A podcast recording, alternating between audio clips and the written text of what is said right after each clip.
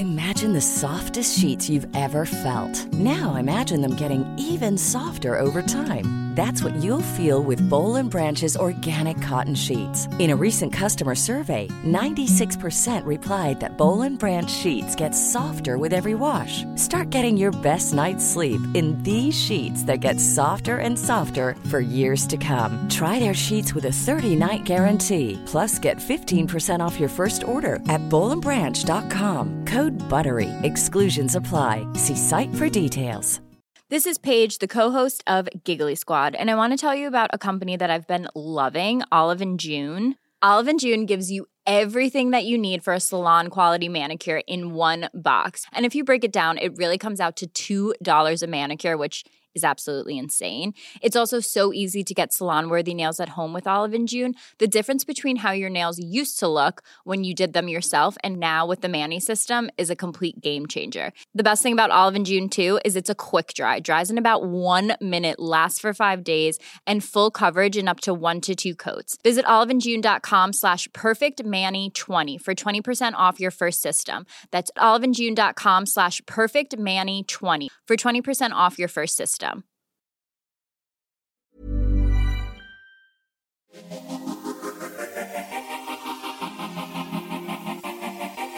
I'm really, really, really excited about today's guest, and I know that you will be as well. I feel like she is one of the OG mum influences that I think of. She's also um, an actress, a radio presenter. I feel like if teenage Ashley knew that I was going to be talking to you, she'd be like really fangirling as well. Um, she on Strictly in 2017, and arguably her most important role is that she is a mum to two year old Mia. It is Gemma Atkinson. What a lovely intro. Thank you, Ashley. Oh, I was such a like Hollyoaks fan back in the day. So I feel like I really like the, of all the memories that I have. Sorry to go straight in with Hollyoaks, but of all the memories that I have, it's you, Ali Bastian, who's been a podcast guest and is a friend, and was it Justin? I, I can't even Chris. Yes. Just oh my gosh, yes. Wait, yeah, was it your yeah, Chris Fountain? Was he your like boyfriend? Anyway, I remember that storyline. Wow. But how are you? I'm well, thank you. Yeah, I'm really well. I'm manic, but in a good way. It's kind of organized chaos, isn't it? I guess. Just kind of roll with it, get on with it, and appreciate it all. We'll try to, yeah. I feel like I'm particularly excited to speak to you because obviously Mia's two now, so a year and a half older than Alf. But I always like to speak to someone slightly ahead of the journey because it gives me a bit of an idea about what is ahead. But before I speak to you about like now, I thought we could rewind back to the very beginning because obviously it's called Mum's the Word, and I talk a lot about being a new mum and particularly that first year of motherhood. I read that you actually never really like thought about being a mum until you met Gorka. I was happy at being a dog mum, yeah, genuinely. I thought I thought I'd be on my own with about 10 dogs and I was quite excited for that. I found a shift in people when I turned 30. There was a whole kind of they'd approach it with a head tilt and are you on your own? And I used to say, Yeah, why? I'm I'm it's by choice, you know, I'm not I'm not gonna be with someone just because I'm 30. So I think there was the pressure who started about motherhood from age 30. But it wasn't until, yeah, I met Gorka that I thought, wow, I could really picture a little family with him. How old were you when you became a mum? I was 34. And it, it's funny because I still didn't really feel old enough in my head.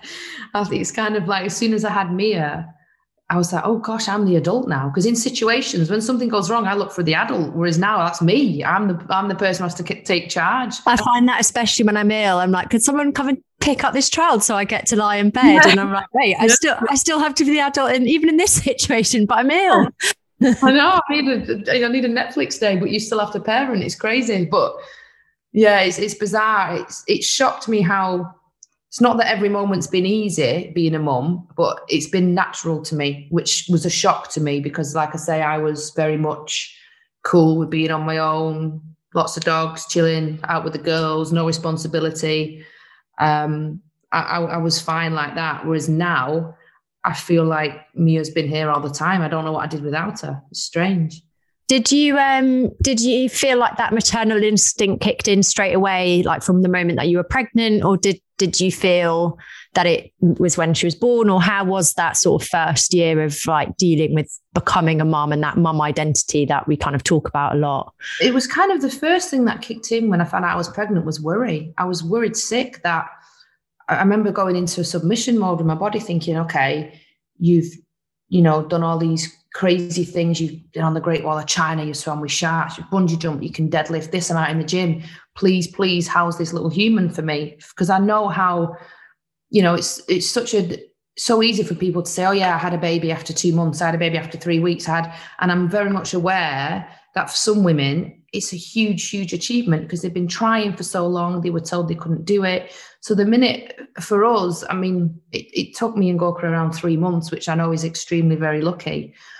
But as soon as I found out I was pregnant, I had this fear of anything could go wrong because I've never been pregnant before. I was scared to death of could I continue with my training? Could I still have coffee? You know, little things that I never even considered. And the first 12 weeks I found the most awkward because obviously, technically, they say you're not supposed to tell anyone until you're through the safe zone. And that whole world, the whole word safe zone for me for 12 weeks, I kept thinking, what if I have this scan and there's nothing there? You know, you, you just, you don't know what the outcome is. So it was worry instinctively. And then did you tell anyone within within those 12 weeks? I told my mom and my sister. And my sister burst into tears. She was thrilled. She's got three children, but I mean the youngest is 18, so they're adults now. But she she burst into tears. But yes, as soon as we got past the 12 weeks and we were told she was okay, then I was like, oh, relief. And then it dawned on me driving home from that scan how protective and worried I was of some little thing that I've never even met or felt or anything yet.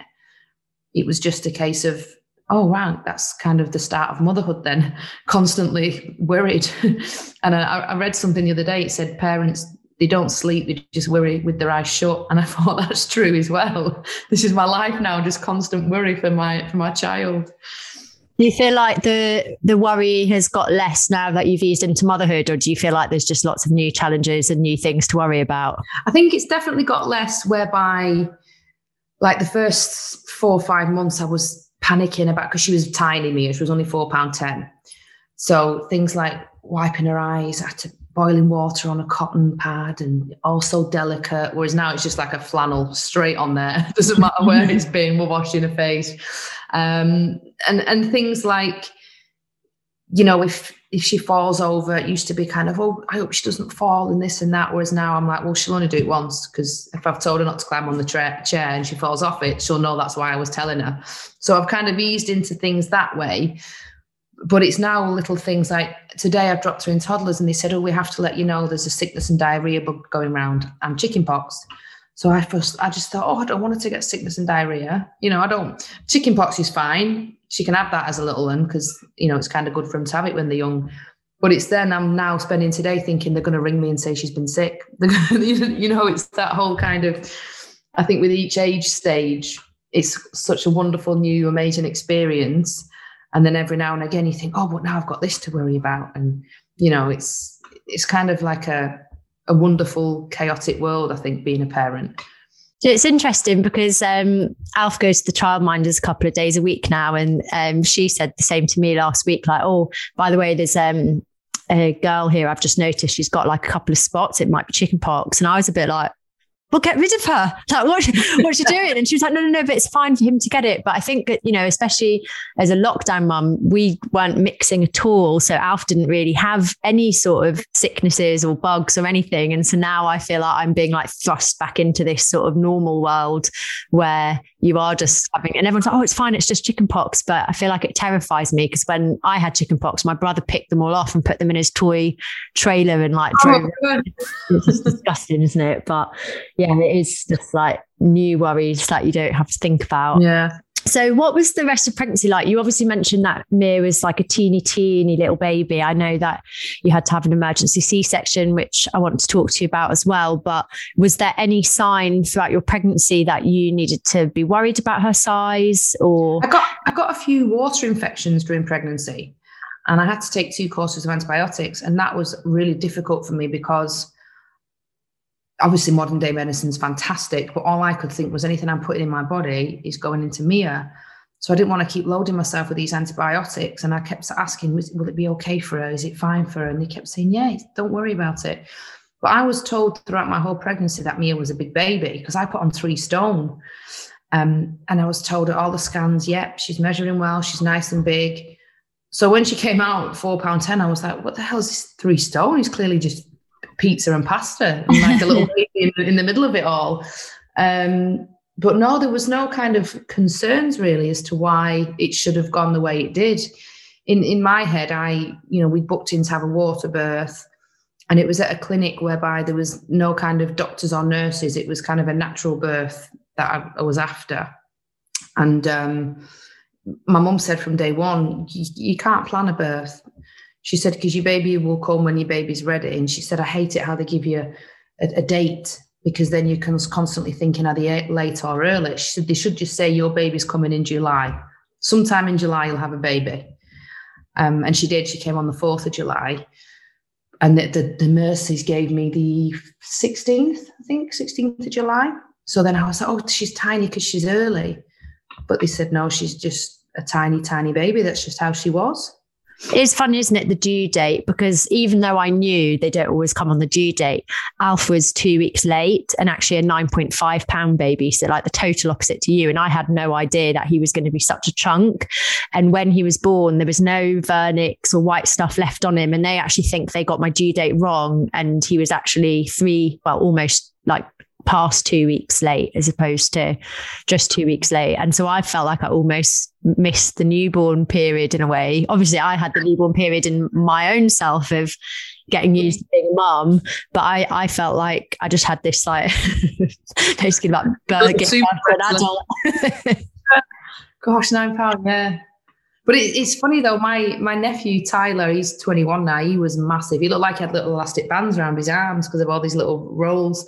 And I remember feeling so much more comfortable handling him, changing his nappy, putting him on my shoulder. With a with Mia being so little, I, I was scared to death of it because you could literally hold her like that in your hands. And I was like, oh my gosh, what if I drop her or you know accidentally break her ankle when I'm putting her socks on? And it was because I'm, you know, I'm five nine. I've got massive hands. I'm broad. I was kind of expecting my baby to be the same. So it was kind of odd being so delicate around this little little tiny being. Did, did what was so what was your um, birth story? You obviously said that you wanted a home birth. Um, sorry, not home birth, a water birth. Um, so what happened, and then what kind of care were you given for Mia? The fact that she was so small, like did she have to stay in um, hospital, or what was the what was your journey? Well, we my waters broke on the second, and I was at home on my own, and Gorka was on tour. And so I rang my mum straight away because I knew he'd be on stage, and I didn't want to. He still had the second act to go, and I thought I don't want to ruin, tell him, and he'd ruin the show for everyone because he'll be just thinking about me.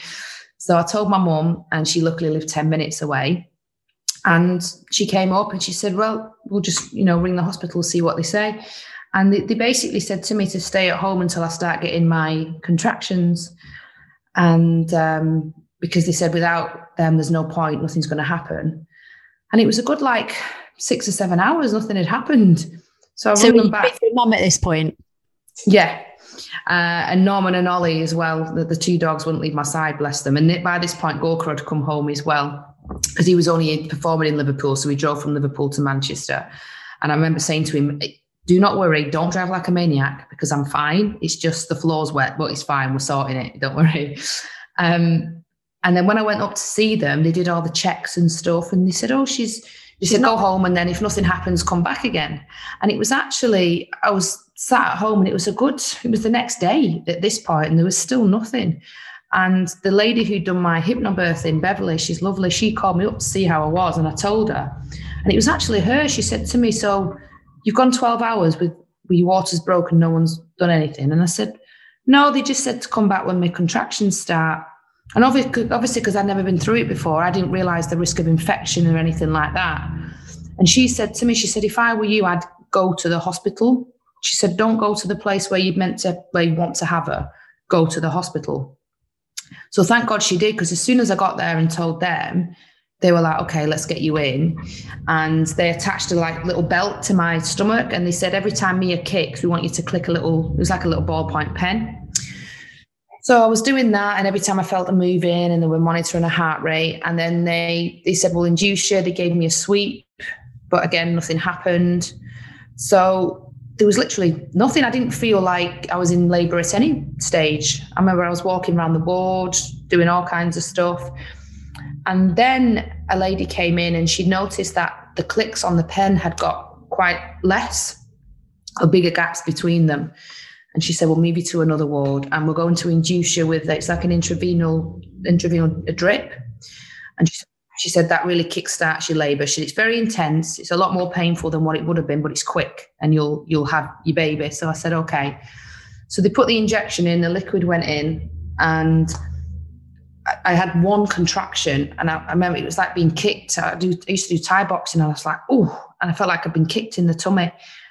And the midwife looked at this monitor and I, I, saw her face change and I thought, okay, something's not right. And then she said to me, Mia's heart rate dropped dramatically. We, we need to get her out. We're going to have to do an emergency C section. So she, she pressed this red button and everyone came in. They were amazing, the staff at the hospital. Um, took me through to my C to have my C section. So by then, my mum and Gorka were both a bit panicky. And then when I was having my C section, I was all really, I was nice and calm with all of that. To be honest, I was like, okay, it's fine. Um, it was only when I was sat on the edge of the bed having my epidural, the hospital handed me a clipboard and it was my consent to give a blood transfusion should I need one and what I'd want to happen to Mia. and that's when I started thinking, oh my God, this is actually quite serious because they're essentially saying, if this goes wrong, you need to sign here. And I remember saying to the doctor, am I, am I going to be okay? Will, will this be okay? And she said, yeah, let's just do your epidural. And she laid me down, and the epidural hadn't kicked in. And the surgeon said, We need to move now. So she said to me, We're going to have to put you to sleep. And I remember saying, Please, I really don't want to be asleep. And that's when I started getting quite upset because when you're asleep, your partner can't come in. And I just had this, I don't know why it sounds silly. I didn't want Mia to be born and not be given back to me. At that moment, I, was, I, feel like that's a fair, a fair feeling to have. I was thinking, what if what if she's born? I'm asleep, her dad's not in the room. I could get another baby back, which is so dramatic. But it went through my head. Anyway, they give me more to put more in, and it finally worked. Gorka could come in in his scrubs. Um, so I had me C-section, all fine. And then about an hour or so later, I had a hemorrhage, um, and I had quite a lot of bleeding. Um, so again, the surgeons had to come in what did that feel like at the time? Like, did you feel uncomfortable after the C section or? Yeah, because I'd had the seat because I'd had the epidural, I was numb, so I couldn't feel the blood. Do you know, like normally when you have a period, I know it sounds wrong, but you, would be stood there and you go, oh, some periods just come out. I didn't feel anything like that at all. Um, I just kind of remember feeling really, really faint, and I was like, oh my god, I feel really ill. And then Gorka kind of moved the bed in, and it was just blood and he was like, "Oh my god, I'm going to go and get help." He went and got a lady. Um, they came in. They were massaging my stomach. Uh, the doctor came right up to my face and he was saying to me, "Don't worry, you're going to be okay. You're just bleeding. We're going to try and stop it." Um, and I looked round at Gorka and he was sat with his head in his hands with a, a nurse rubbing his back. And I thought, "Oh my god, bless him." He was like worried sick. He described it as like a Formula One pit stop. He said it was just manic but then they stopped the bleeding, and by this point, I was like, I'd gone, and I woke up in another ward with a lovely, lovely nurse who was fitting my catheter. Um, and I started violently being sick then. And she said to me, Oh, it's your anti sickness medicine, don't worry. And I was like, Anti sickness, it's, it's making me really sick. Um, and she said, It'll kick in, it's fine. And then I stayed in for, it was five nights in total. So were you with me at this point? Yeah, she was in a little incubator next to me. And I remember when I woke up, that's the first thing I did was I looked around the room straight away just to find her. Um, and she was literally next to me, fast asleep, as if nothing had happened. She was looking so peaceful, um, and obviously she had no idea what had, you know, what had just taken place. Bless her and she she was absolutely fine. Obviously, when you, there was all that commotion going on around you, but when she came out, they were obviously worried about her heart rate. Had to manage C section? Was she fine straight away, or it's odd? I mean, she was born on Independence Day, so I always say she's a very strong, independent woman. But they they said they were shocked at how quickly she came on, because um, normally with little babies they have to go into the uh, little ICU, you know, the baby care ward and stuff. Um, but she was four pound ten, so they said if she'd have been around four five, then they have to. Um, but they said we'll see how she goes on with your feeding and stuff. And literally now, I mean, to look at her, she's she's really really tall for her age, um, and she's so kind of clever and you know she's quite advanced with things. And I always look back to that one time in the hospital where they were fearful that she might not develop properly. And I just think, oh, she's she's proved everyone wrong, which I absolutely love. Amazing as well. Like, yeah, I feel like you just never know at the beginning, do you? And I feel like that's what makes pregnancy so exciting and scary, and why I love hearing people's birth stories. Um, just because everyone just seems to have this like really unique experience, and that's one thing that I find with like, especially the first year of motherhood as well, like suddenly you have everyone's advice. Some of it is quite helpful, I'll admit, but a lot of it is quite anxiety inducing. And there's a lot of unsolicited advice and people putting their own experiences on you. And actually, we all kind of have our own very unique experiences and timelines and also highs and lows. I feel like some things that people find really easy, other people find really challenging.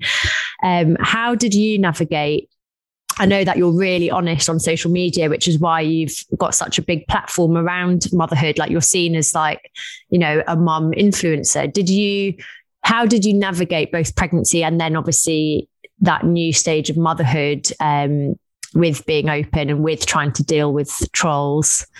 I just kind of, always at the forefront of my mind was what's best for me and Mia um, because it's the whole kind of putting your life jacket on first. Then you know, and I used to think if I'm in a good headspace mentally, it's ultimately Mia who's going to suffer. And why should she suffer because of some idiot on the internet who's told me I'm doing a bad job? Um, I just thought I'm not going to let them have that impact and effect on me. And I think I know a lot of people, you know, they don't have their mums. You know, my my dad passed away when I was very young, but the one person I knew I could get the advice from was my mum because to me, she's the best mum in the world, and she's got me and, and my sister. My sister's got three children. Um, so I just kind of stuck to what they knew and thought, well, me and my sister have turned out okay. So, you know, I can, I can ask my mum. And I remember the first time I bathed uh, Mia, I, I, didn't really know what to do. And my sister was like, well, support her head with your hand and rest her like this. And then, yeah, that's right. And they were like coaxing me through it. and she was so tiny. She was like a little chicken and and my mum filmed it for us, so we've got that. And my sister, and it's just something really nice, like my sister and my mum teaching me how to bath my little girl. It's kind of passing the baton down.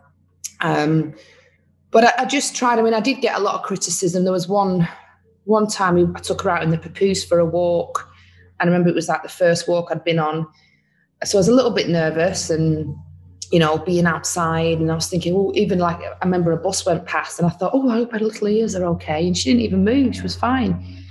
And we put a lovely picture on Instagram of us walking, and someone commented saying um, she was far too little for the papoose. And it was very dangerous of me, and I could have dropped her, and all this stuff. And I, the size that, the, you know, I actually, that person actually made me go to the papoose, and I looked at the label and I thought, are they right? And I remember flipping the label and I, I was thinking, they're, they're not right. She's the perfect size for the papoose. Um, and for that split second, I thought, gosh, that that person made me question that lovely walk we've just had, and I don't even know who they are. So I just made a pact with myself and, and with Mia. You know, I remember she was fast asleep, and I remember saying to her, "I'm never going to let a, a stranger's opinion affect our little bubble and our little relationship because what we've got and the bond we've got is far beyond some troll on the internet. It's funny, isn't it? I wonder what it is that makes people tell you that what you're doing is wrong. And do you feel like you've been able to stick to that? Because I always say, I'm not going to let anyone bother me. But then when I read something, especially if I'm having like a really bad day and someone basically tells me that I'm a terrible mom or that I'm going to cause Alf to like suffocate, I'm a bit like, oh my God. But how, how do you rise above the sort of unsolicited advice? Um, I always think I, don't know if it's being a mum now, but I kind of feel sorry for them kind of people. I always think hurt people hurt people. And for them to actively be online as an adult, giving people shit over motherhood, I think, what kind of upbringing have you had? You know, their experiences probably weren't the best. Um, maybe they're struggling. So I just think, think, I mean, sometimes I have a good laugh because sometimes I get some stuff and I have to read it out or send it to the girls in the group and we just like laugh our heads off at it. Um, but it's just great that you've got a block button now. And I just think it's it's easier to block them out of your life. You know, they they don't need to be in your life. They don't need to have an impact on you. And I'm just I'm too busy now to to give it the time. You know, it's kind of again, it might be an age thing because it used to affect me a lot. I used to want to try and please everyone. And if I post something and someone say, well, that would offend me, I, think, oh gosh, I feel really bad for doing that. And then I, now I think, well, no, I don't feel bad because what would offend you could not offend me. What you, we want like the same foods, we want like the same films. People have different opinions. And there's that old saying like opinions are like assholes. Everyone's got one, but you don't want to see everyone's. So it's that whole thing of you know you have to do what's right for you and and and your family and it's not being selfish it's a necessity especially if you want to pass on healthy habits you know and a, a good mental mind frame to your little one somebody told me something that's really stuck with me that it, and it, it, they told it to me for motherhood but i feel like it can apply to all walks of life but it says have an opinion filter. So decide like you said you know that you'll take advice from your mum because you trust her and she raised you and you're really close with her. But no matter what it is whether it's people passing comments on like your age and your relationship status or whatever it may be like if you have an opinion filter only let the people's opinions that matter come through and everyone else just like block them out. Yeah, it's that whole if they don't know you personally, don't take it personal. Push Your Peak is a brand new podcast brought to you by Wattbike. Join me, Louise Minchin, and some of the world's most incredible sports people to learn what it takes mentally and physically to push yourself beyond your limits. Whether you're an elite or everyday athlete, it can be hard to continually progress. How do you push yourself out of your comfort zone? Where do you go to find that inner drive? Tune in to hear these inspiring stories and take away the belief that you can achieve your own goals no matter matter how big or small. You can find us wherever you got this podcast. Just search Push Your Peak. Hey, folks, I'm Marc Maron from the WTF Podcast, and this episode is brought to you by Kleenex Ultra Soft Tissues your ally to help tackle your allergy symptoms this season. I love the change of seasons, but nobody loves pollen and all those other things floating in the air that make you sneeze during this nice weather. Kleenex Ultra Soft tissues are hypoallergenic and allergist approved. So fight back against watery eyes and runny noses without worrying about irritating your skin. For this allergy season, grab Kleenex and face allergies head on. When you're ready to pop the question, the last thing you want to do is second guess the ring. At Bluenile.com, you can design a one of a kind ring with the ease and convenience of shopping online. Choose your diamond and setting. When you find the one, you'll get it delivered right to your door. Go to Bluenile.com and use promo code LISTEN to get $50 off your purchase of $500 or more. That's code LISTEN at Bluenile.com for $50 off your purchase. Bluenile.com code LISTEN. Hey, I'm Ryan Reynolds. Recently, I asked Mint Mobile's legal team if big wireless companies are allowed to raise prices due to inflation. They said yes. And then when I asked if raising prices technically violates those onerous two year contracts, they said, What the f are you talking about, you insane Hollywood ass? So to recap, we're cutting the price of Mint Unlimited from $30 a month to just $15 a month. Give it a try at mintmobile.com slash switch. $45 up front for three months plus taxes and fees. Promoting for new customers for limited time. Unlimited more than 40 gigabytes per month. Slows. Full terms at mintmobile.com.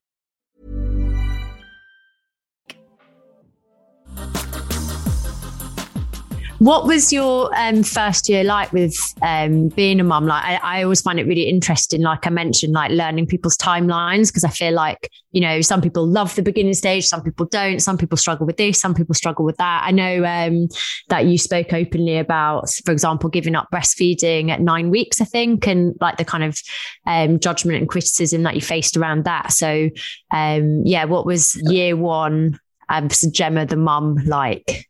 It, it was it flew by. Everyone said it goes quick, and I remember at three months I was thinking it's not going quick at all, but it had it went really quick. Um, and again, it was just kind of for the first sixteen weeks. Um, so the, like for the first four months, we were just at home in our little bubble anyway. We went out in the garden, but we didn't really do much, and I loved it because you you won't ever get them times back again.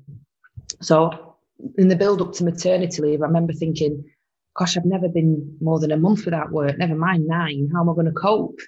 But when it came to going back, I didn't want to. I wanted to stay at home with Mia. Um, but it was just kind of trial and error with everything, you know, the whole stopping breastfeeding. People, some people said I should have done a lot longer. What made you decide to stop, or what made you stop um, at nine weeks? It was quite difficult for me because she was so little. She couldn't latch on to my nipple because she was so small. Um, and she did a lot of cluster feeding. And I couldn't express that much either. So no one else could really feed her. It was a case of she had to be on me all the time. And it did get easier, but she was quite unsettled sometimes after feeding. And it was my mum who said to me, "She's she's still hungry, isn't she?" And I'd be like, "Yeah." And I'd try again, and there wasn't enough milk coming. And I, I told the health visitors I was thinking of stopping, and you know they did their best to say to me, "Breast is best," and I, I know that's something they have to say. But there was um, a time when they were there with my mum, and my mum said, "Jem, fed is best." She said, "If Mia's hungry and you can't feed her, there's no shame in it. You've birthed her, you've had her, get her a bottle." And so that's what we did. And it like changed her overnight. It's like that was the first time she started sleeping a lot longer because she was full and she was happy. And I thought, oh my gosh, as if I put this off for so long in fear of being judged. When from just a big bottle of milk, she's asleep. She, you know, during the milk drunk and they have the little tash and the smiling. And yeah, it completely changed her. So again, that was annoying that I'd beat myself up for it for so long. And I know next time, if I'm lucky enough to have another baby, it'll be a case of I'll try and breastfeed. And if I can't, they'll have a bottle and it'll be fine. We all end up with McDonald's chips off the back seat of the car anyway at some point in our lives. So, um, yeah, I think just a fed baby is best. I feel like we know what's best for our baby. So it doesn't really matter what anyone says. If we feel something, then it's the right thing. And it's almost empowering ourselves and empowering other mums to know, like, you know, your baby better than anyone. You, you know your routine, and like the, the, year one is a year of first. I think for everything, you know, the first time they, they talk or the first bath, and I remember the first time Mia slept at my sister's overnight. I was like, oh my gosh, will she be okay? I'm not there, and she had the best time. But then she came home, and the following day she came out in a rash all over her body. And I was like, oh my God. And straight in my head, it was meningitis. And like, because you go straight to panic mode. And I was I said to my mum, look, she's got this rash all over and da, da, da. And then I told my sister, and she said, oh, shite. She said, I washed a baby grow with our wash. She said, I didn't even think about it because my sister's three kids are grown up. And she said, that's what it'll be. And my sister was so cool and calm. And obviously, it's not her first rodeo. She was like, yeah, that's that's what it'll be. Don't worry. She said, it's not gone down in a couple of hours. You know, ring someone. But we did the glass test and she went, it'll be fine and within within an hour it'd gone completely gone um, but again it was the first for me of the first time you see physically something on your child you start the worst. But now i'm a lot more not relaxed with it but more open-minded as it's not going to be meningitis every time touch wood. Do you know what i mean? It's not the worst case scenario each time. There's lots of other things going around did you experience any like low moments during that first year of motherhood? Um, I wouldn't say low. There were times when I felt a bit kind of left out from things because I think me as dad, because Gorka had to go on the road, I kind of felt like he was still getting to live his life and do the things he wanted to do when I was kind of at home with Mia. Um, so it was kind of more of a resentment towards him being on the road with the boys, having fun dancing. And it was only when um, he FaceTimed me once. Well, it was actually Giovanni. He said you need to FaceTime Gorka. Uh, he's not he's not in a great place, and I'm not sure what I can you know what to do. And I FaceTimed him, and they were all out, and he was in his room, and he got really upset, and he just said, "I just want to come home." He said, "I don't I don't like being away from Mia and you." And it kind of dawned on me he was feeling the same way about me. He was resenting that I got to be at home with our little baby girl, and he had to go and work, and he was touring and he, he, just said, you know, he was tied into a contract. He didn't want to let anyone down. And he said, but I just don't want to be here. I want to be at home.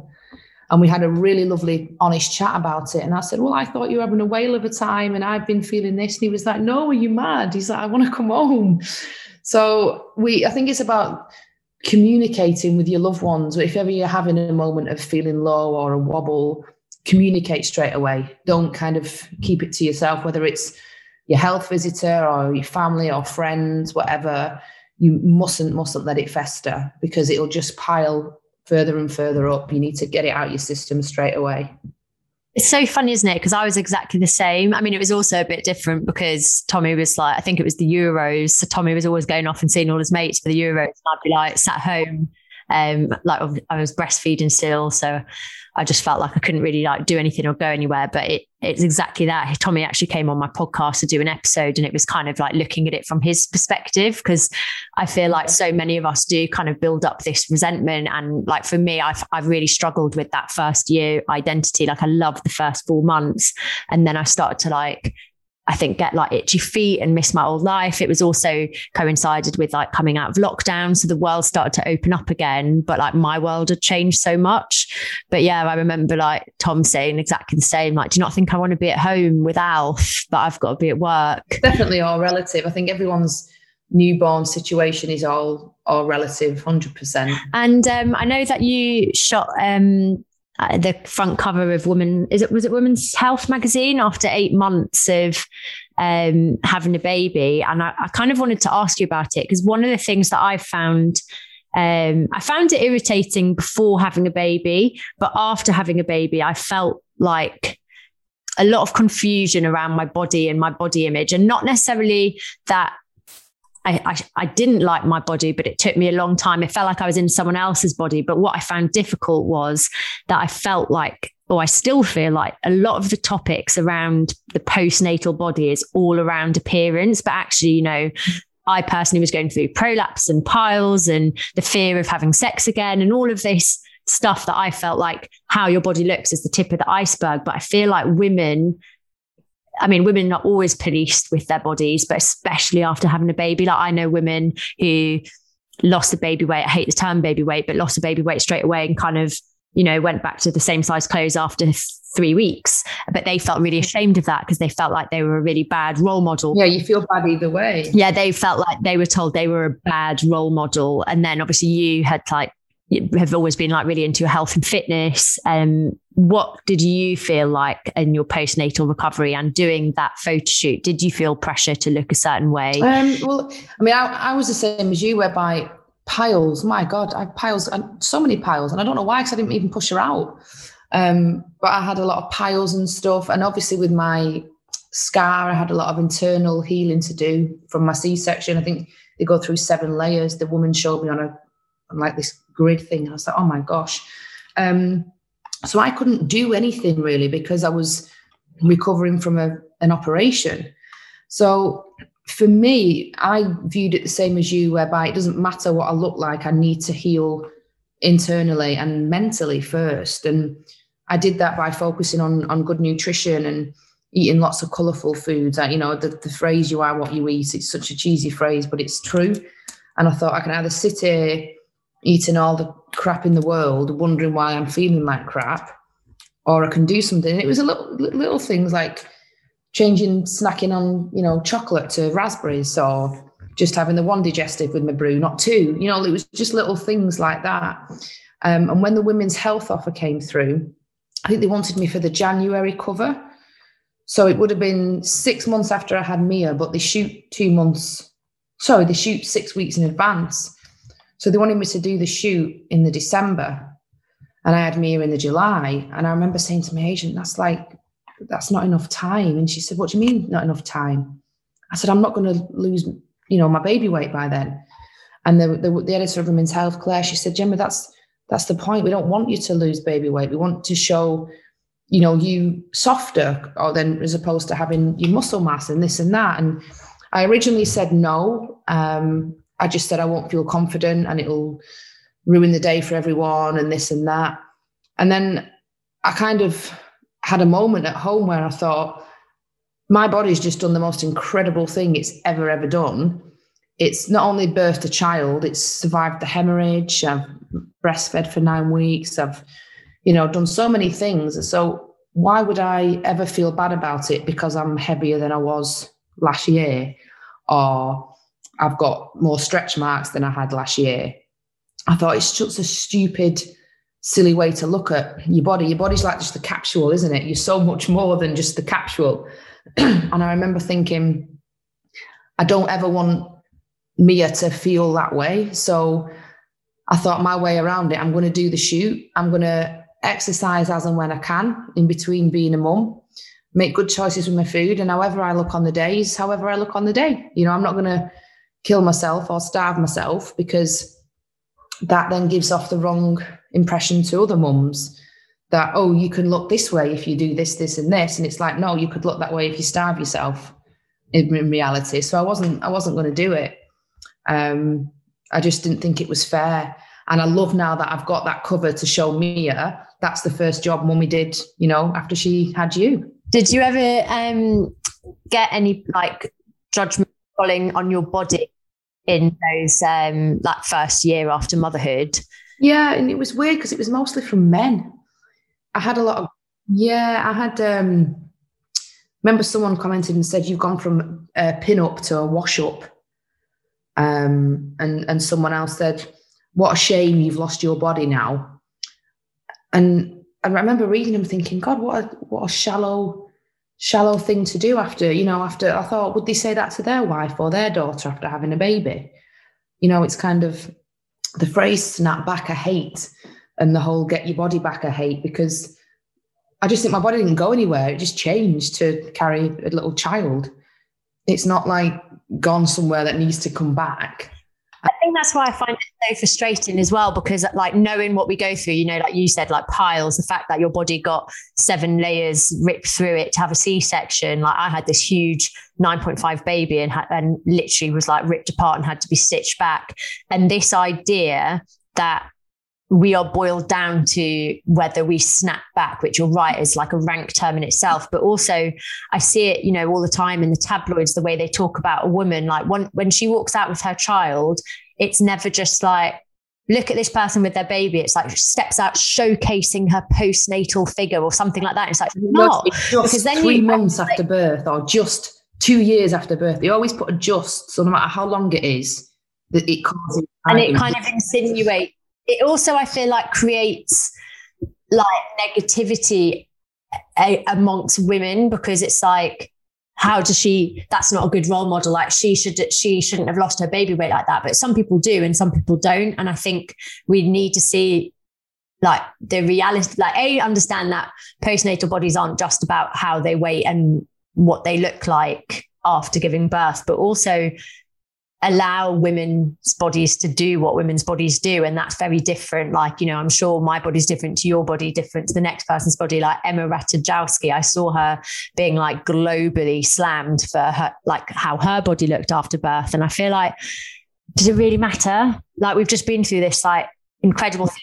Like you said like that is our body and it's just done this amazing thing. And it, it's done an amazing thing whether you have baby weight or not. Like does it matter? It yeah, it doesn't define you as a mother either, or as a person. You know, I just, especially like when, when I was breastfeeding, obviously you eat more calories because you need more food to feed your baby. But there's some women who will refuse to eat because they're so scared of carrying, you know, excess weight from the baby. And in doing so, they're just doing themselves damage. And it's such a, a sad place for them to be in, especially if the, you know you're at home with this baby, like you say, you see things going back to normal, and you know you do sometimes think, gosh, will I ever get my old life back? But you always do. You always work around it. And, you know, your size or shape does not define you as a mother. Your two year old little baby or four year old or five year old doesn't think, oh, my mum would be a bit better if she lost a few pounds. You know, they think you're the best thing in the world anyway, regardless of how you Do look. you feel um, like pressure or have you thought much around body image and how that might affect Mia because obviously like I I'm a I'm a mum raising a son and that comes with its own pressures and things that I worry about. But how does it feel as a mum to a daughter? Um for me we're kind of she loves being active and she loves her exercise and I want to instill in her healthy habits um as opposed to diets and stuff like that. Like she knows that every Friday night we have pizza for tea and she uh, like on a Friday morning, I'll say, What's for tea today? It's Friday. And she goes, Pizza. And we have a big pizza and we'll have pick and mix. But then she knows during the week that, you know, she has some broccoli with her food.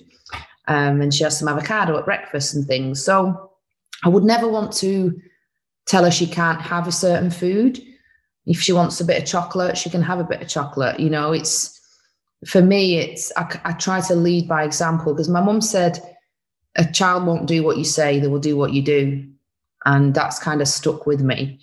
So if I'm saying to Mia, you can have a little bit of chocolate each day, but you can't have a chocolate bar every day because it's bad for you. But yet I'm doing it, it that's not going to work. So yeah, it's just kind of I always think 80% what she's going to need to help her thrive and be awake at toddlers when you know not sending her in where she's crashing on sugar and stuff. Like I'm not going to take her to the cinema and not get nachos and pick and mix and you know we're not going to go on an all inclusive holiday and we say don't have that from the buffet. You know we pay for it, have what you want, but it's it's just about moderation and knowing know you know when to get back on track and eat eat stuff that you're going to thrive from and, and nourish your body. When did you start to feel like back to normal. I say the word normal because I feel like do you ever go back like motherhood changes you forever, doesn't it? But when did you start to feel like out of the sort of fog of both recovery and also motherhood? When I started exercising again. And for my first load of exercising, all it was was walking. Um, just the, the fresh a walk in the fresh air made all the difference. Um, and again, eating nutritious foods. I just, it's hard to feel bad about a body that you're taking care of. And you can be taking care of it by having a bath in Epsom salts or by, I don't know, doing a 20 minute walk around the block with the dogs or anything, or yoga on YouTube. I started doing that. And just the minute I started doing things like that, the hormones, happy hormones started being released and started sleeping a little bit better. And you kind of think, oh, okay, I'm I'm getting back on track. I'm I'm finding myself again. And that for me, there was no kind of like pivotal moment. It was just a slow process of just doing little, little bits of training again and building up to, to what I do now, really. What do I have to look forward to between now and two years? Because I feel like I've just come out a real fog of like postnatal depression and I'm starting to like get really excited. But I also feel, for example, my friend Lucy had um, second birthday for Roman um, the other week. And I genuinely am like, what's two year olds like? I feel so ignorant about anyone remotely older than Alf because I feel like I've not been. Whereas now, when my friends are starting to have babies, I feel like I can be a really good like support because I have a rough idea of what might go through or might not go through. But um, yeah, what what kind of things? How has it been being a mum to somebody from like say the one to two plus? For me, I love the fact that you can have a little conversations with them. Um, they can and and the and the communication with them, I think is great because it's just seeing how, for me, how a little mind works. Like she'll line all her teddies up and she talks to them like the people in toddlers. Um, and it's they, they start for me things that she's into. Like she loves horses. We have to watch this series called Spirit, and it's on all day, every day and Fro- Elsa from Frozen, you know, we're out and she'll see an Elsa colouring book, her face will light up. So it's finding things that she's into that I think, oh, I can gauge your little personality. Um, we're going on holiday in a few weeks and she's asked for a little fireman Sam luggage. So for me, it's, it's when they start developing their own little personalities. Um, because I always, I mean, obviously she's a toddler, she's not a, an adult yet, but I always, I can see little pieces of the person she's becoming.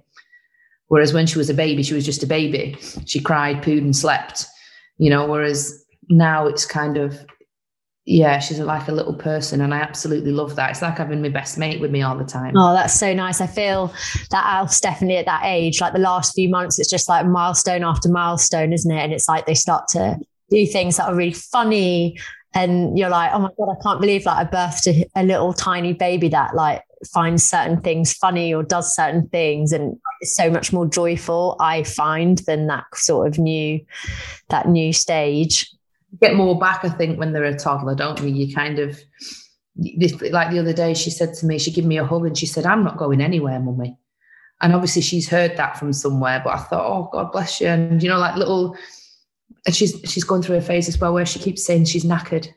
and I'm saying, Mum, you need to stop saying knackered in front of Mia. She says, I am bloody knackered looking after her. I said, I know, but Mia keeps telling me she's knackered. Um, but she'll rub her hand over her face and go, "Oh, I'm knackered. I'm knackered, mate."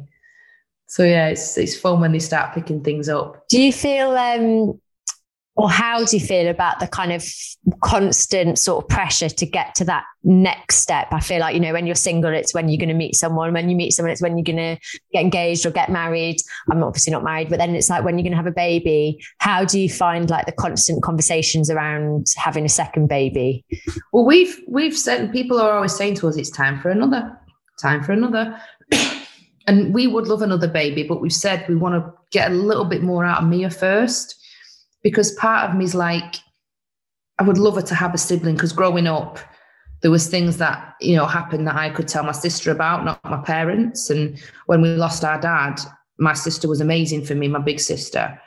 Um, so I would love Mia to have that support system of having someone she could go to if me and her dad were off limits for any reason, you know, if it comes to boys or girls or sex or whatever. Um, but at the same time, I said to Gorka, if we have another baby now, first of all, we don't even know if it will happen straight away. You know, you can never take it for granted. But my time would be taken up with a newborn. I'd, I feel like I'd miss this perfect little stage with Mia. And I know every stage is going to be perfect because it's your child. So you'll always view it as that. But I just feel like I want to get a little bit more out of just the three of us first. Um, although she has asked twice now for a little sister. Um, Has she? Yeah, she says, I want a sister and she wants to call her Elsa. Uh, so, but yeah, we, we've, we've we've said we'll hopefully we'll give her a sibling, but you know maybe let her turn three or four first, and and we'll see what happens. Yeah. I find it really interesting knowing like people's responses to that because I feel like I obviously am thinking like, would I have another one? Could I have another one? Would I be able to do it all over again? Um, so yeah, I like hearing other people's thought processes around it. And sometimes I'm like, yeah, I want to do it all over again. And then you have a bad day and you're like, no, absolutely not. We all, you always do, don't I think that's the thing with women. We always adapt to a situation. Like my auntie Edna, she's she's died now, bless her, but she had six lads within like two years, one, two years, another, another, another. And she did it on her own, more or less. And like paper nappies back in those days, and they all grew up to be amazing. And I think, God, they just got on with it because that's what you do.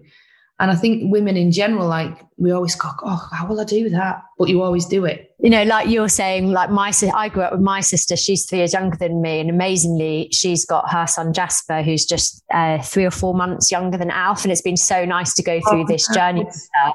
Um, but one of my earliest memories is my mum and dad telling me that they were having another baby. Um, and I remember really not wanting it to be a girl. So it's funny that Mia keeps saying a girl. I remember I was like, I hope it's a boy because I really didn't want anyone to like come and take my crown. yeah. my crown. But yeah, I, I loved um, having my sibling.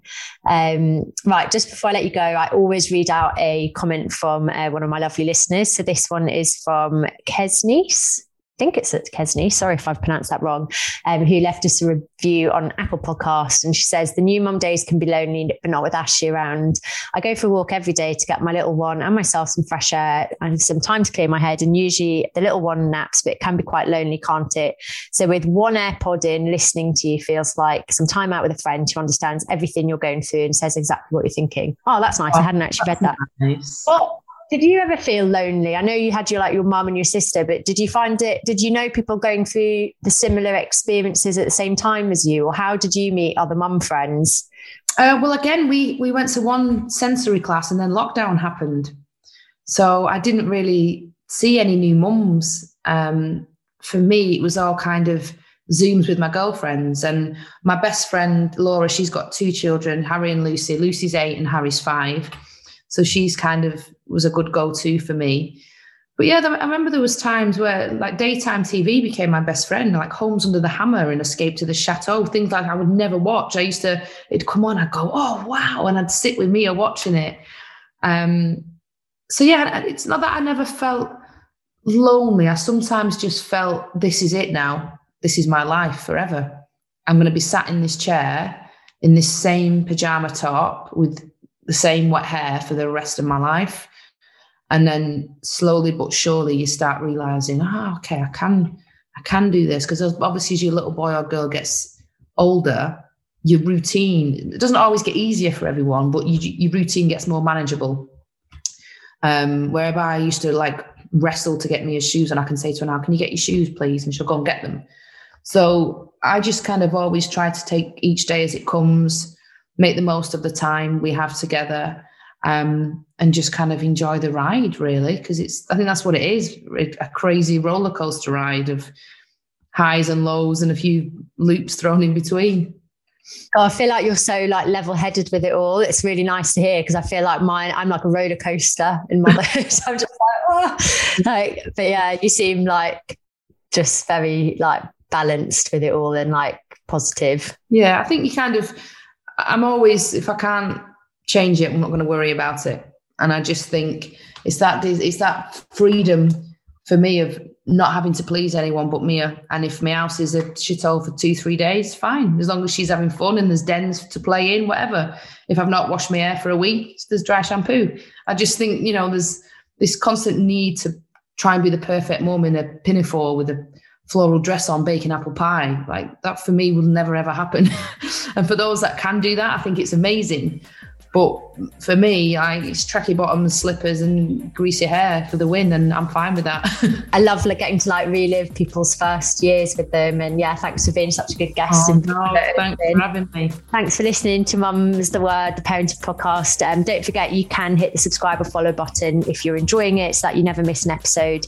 And if you're listening on Apple Podcast, then um, leave a review. I might read it out one week, and a five star rating also helps other people to find us.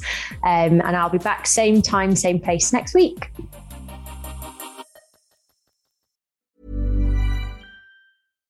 Here's a cool fact a crocodile can't stick out its tongue. Another cool fact you can get short term health insurance for a month or just under a year in some states. United Healthcare short term insurance plans are designed for people who are between jobs, coming off their parents' plan, or turning a side hustle into a full time gig Underwritten by Golden Rule Insurance Company, they offer flexible, budget friendly coverage with access to a nationwide network of doctors and hospitals. Get more cool facts about United Healthcare short term plans at uhone.com. Mom deserves the best, and there's no better place to shop for Mother's Day than Whole Foods Market. They're your destination for unbeatable savings, from premium gifts to show stopping flowers and irresistible desserts. Start by saving 33% with Prime on all body care and candles. Then get a 15 stem bunch of tulips for just $9.99 each with Prime. Round out Mom's menu with festive rose, irresistible berry chantilly cake, and more special treats. Come celebrate Mother's Day at Whole Foods Market. Hi, I'm Daniel, founder of Pretty Litter. Cats and cat owners deserve better than any old fashioned litter. That's why I teamed up with scientists and veterinarians to create Pretty Litter. Its innovative crystal formula has superior odor control and weighs up to 80% less than clay litter. Pretty Litter even monitors health by changing colors to help detect early signs of potential illness. It's the world's smartest kitty litter. Go to prettylitter.com and use code ACAST for 20% off your first order and a free cat toy. Terms and conditions apply. See site for details.